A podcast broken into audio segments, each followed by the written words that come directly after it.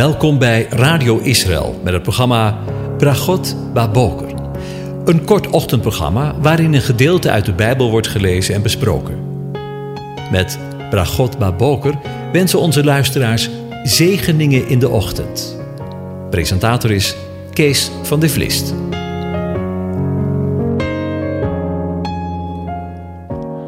Goedemorgen, Bokatov, beste luisteraars. Vanmorgen denken we voor de vijftiende keer na over Psalm honderdzesentwintig. Een danklied naar de ballingschap. Een pelgrimslied. Toen de Heere de gevangenen van Sion deed terugkeren, waren wij als mensen die droomden. Toen werd onze mond vervuld met lachen en onze tong met gejuich. Toen zei men onder de heidevolken: de Heere heeft grote dingen bij hen gedaan. De Heere heeft grote dingen bij ons gedaan. Daarom zijn wij verblijd. Tot zover. Over blijdschap gesproken nog een keer. Tja, in de voorgaande uitzending hebben we met elkaar nagedacht over het samenkomen van de Heere, de bruidegom en zijn volk, de bruid. En we hebben een inkijkje via Psalm vijfenveertig over dit bruiloftsfeest gekregen. Een geweldig feest. De bruiloft, de bruiloften, zeiden we. Logisch dat de dichter van Psalm honderdzesentwintig zijn lied vervolgt met de tekst: de Heere heeft grote dingen bij ons gedaan. Daarom zijn wij verblijd. En wij zijn blij. Sameach. Het woord samea betekent vervuld zijn met vreugde, uitbundig vreugdevol zijn. Dat was de natuurlijke reactie van Israël op het feit dat J H W H een einde maakte aan hun ballingschap.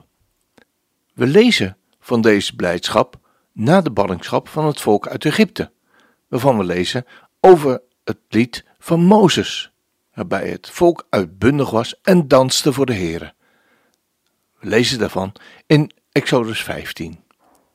Maar eveneens was er sprake van grote vreugde na de ballingschap vanuit Babel, die vijftig jaar duurde. Om na al die jaren weer vrij te zijn, was het heerlijk om werkelijk vrij te zijn. Als we weer thuis zijn, op vertrouwd terrein en een gevoel van verbondenheid met het land. Eindelijk thuis. Maar zo is het ook nu, wanneer de mensen aliyah maken en in het beloofde land aankomen. Wat een vreugde en vaak tranen van blijdschap zien we dan al niet. Maar de vreugde zal ten volle zijn wanneer de bruidegom zich bij zijn volk zal voegen. En het zal sameach zijn, meer dan blijdschap, meer dan vreugde, zegt het Hebreeuwse woord eigenlijk. Sameach is afgeleid van de wortel simcha. Waar we blij mee zijn, het vervult onze ziel met vreugde. Als dit wordt begrepen van de terugkerende Hebreeën, die terugkomen uit de ballingschap van Babylon, zien we hoe passend de Hebreeuwse taal is. Zo hebben we gezien hoe de woorden uit de eerste drie versen van Psalm honderdzesentwintig van toepassing zijn in het licht van de historie van God met zijn volk. Maar eveneens zijn de woorden van toepassing gebleken op het heden, maar zeker ook op de nabije toekomst. Maar er is ook nog een andere toepassing te maken vanuit het persoonlijk perspectief. Als het wordt toegepast op een zondaar die terugkeert naar God, is het niet minder waar. Want er is niets dat de geest zo met vreugde vervult als een ware bekering tot God. Zullen we gewoon eens een aantal situaties vanuit het woord met elkaar in herinnering roepen, die over de blijdschap en de vreugde spreken wanneer een gevangene van de tegenstander in vrijheid wordt gesteld? Of met andere woorden, wanneer een zondaar zich tot God bekeert? In Psalm dertig, vers twaalf en dertien lezen we: u hebt voor mij mijn rouwklacht veranderd in een rijdans. U hebt mijn rouwgewaad losgemaakt en mij met blijdschap omgord. Daarom zal mijn eer voor u psalmen zingen en niet zwijgen. Heere, mijn God, voor eeuwig zal ik u loven. En in Psalm achtenzestig vers vier, daar horen we de dichter zeggen: maar de rechtvaardige die zullen zich verblijden. Zij zullen van vreugde opspringen voor Gods aangezicht en van blijdschap vrolijk zijn. Wat een blijdschap, hè? En in Mattheüs dertien, vers vierenveertig. Wederom is het koninkrijk der hemelen gelijk een schat, in de akker verborgen, welke een mens gevonden hebbende, verborg die. En van blijdschap over dezelve gaat hij heen, verkoopt alles wat hij heeft. En ik hoop die akker. En in Handelingen twee vers zevenendertig lezen we: en toen zij dit hoorden, werden zij diep geraakt in het hart en zeiden tegen Petrus en de andere apostelen: wat moeten we doen, mannen broeders? En Petrus zei tegen hen: bekeer je en laat ieder van u gedoopt worden in de naam van Jezus Christus, tot vergeving van zonde, en u zult de gave van de Heilige Geest ontvangen. Want voor u is de belofte, en voor uw kinderen, en voor alle die veraf zijn, zoveel als er de Heere, onze God, ertoe roepen zal. En met veel meer andere woorden legde hij getuigenis af en hij spoorde hen aan met woorden: laat u behouden van dit verkeerde geslacht. Zij nu, die zijn woord met vreugde aannamen, werden gedoopt. Ongeveer drieduizend zielen werden er op die dag aan hen toegevoegd. Dat is wat geweest. Dat is wat een vreugde geweest. drieduizend mensen die zijn woord met vreugde aannamen. En in Lucas vijftien, vers zeven lezen we: ik zeg u dat er alzo blijdschap zal zijn in de hemel over één zondaar die zich bekeert, meer dan over negenennegentig rechtvaardigen die de bekering niet nodig hebben. Is het u opgevallen? Het was niet zozeer de blijdschap van de mensen of van de zondaar, maar dat er blijdschap zal zijn in de hemel. En in Lucas vijftien, vers tien lezen we: alzo zeg ik u dat er blijdschap voor de engelen Gods over één zondaar die is die zich bekeert. En in Handelingen acht, vers negenendertig, en toen ze uit het water opgekomen waren, nam de geest des Heren Filippus weg. En de kameling, die zag het niet meer, want staat er: hij reisde zijn weg met blijdschap. Hij had niet eens meer in de gaten, die, die, die, die kameling, dat, dat Filippus weg was. Want hij was zo blij. En in Galaten vijf, vers tweeëntwintig. Maar de vrucht van de geest is liefde, blijdschap, vrede, langmoedigheid, goedertierenheid, goedheid, geloof, zachtmoedigheid en matigheid. En ik weet niet of het u opgevallen is, maar er is niet uitsluitend sprake van vreugde en blijdschap bij hen die uit de ballingschap tot de vrijheid geroepen zijn.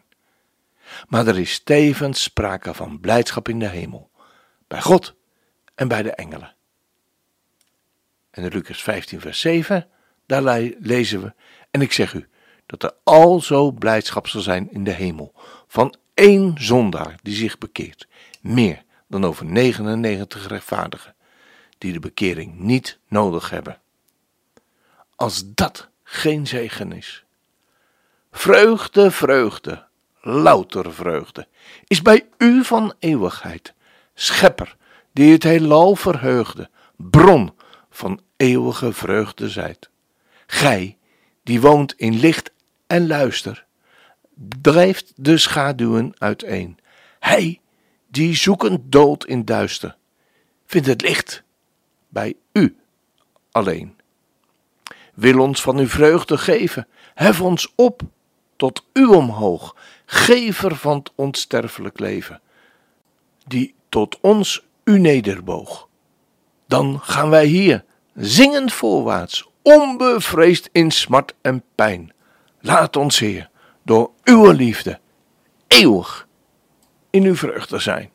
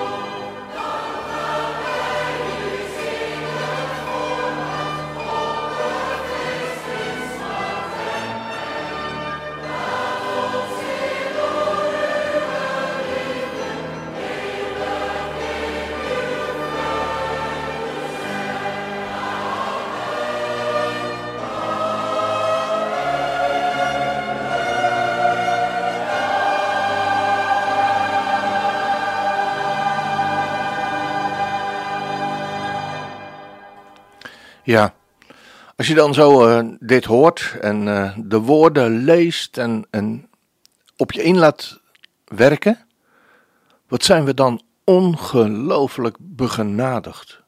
Wat zijn we ongelooflijk rijk als we de Heere God kennen, wanneer we uit de gevangenis van de tegenstanders gekomen zijn en eeuwig vrij mogen zijn.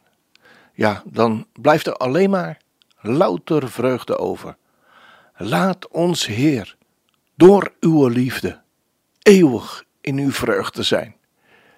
En uh, nou, laten we daar vandaag dan maar mee beginnen. Laat vreugde en blijdschap vandaag in uw hart zijn. En uh, wie weet, je mag het er ook uit laten komen. Laten we de Heer danken voor vandaag en voor alle dagen van ons leven, die ons zegent, elke dag maar weer opnieuw. De Heer zegent en Hij behoedt u. U hoort het goed. De Heer doet zijn aangezicht over u lichten en zij je genadig. De Heer verheft zijn aangezicht over je en geeft je zijn vreugde, zijn vrede, zijn shalom. Amen.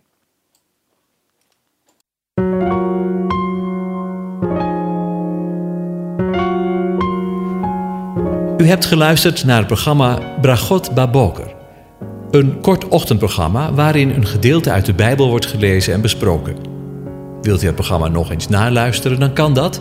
Ga naar radio israël punt n l en klik onder het kopje radio op Uitzending gemist.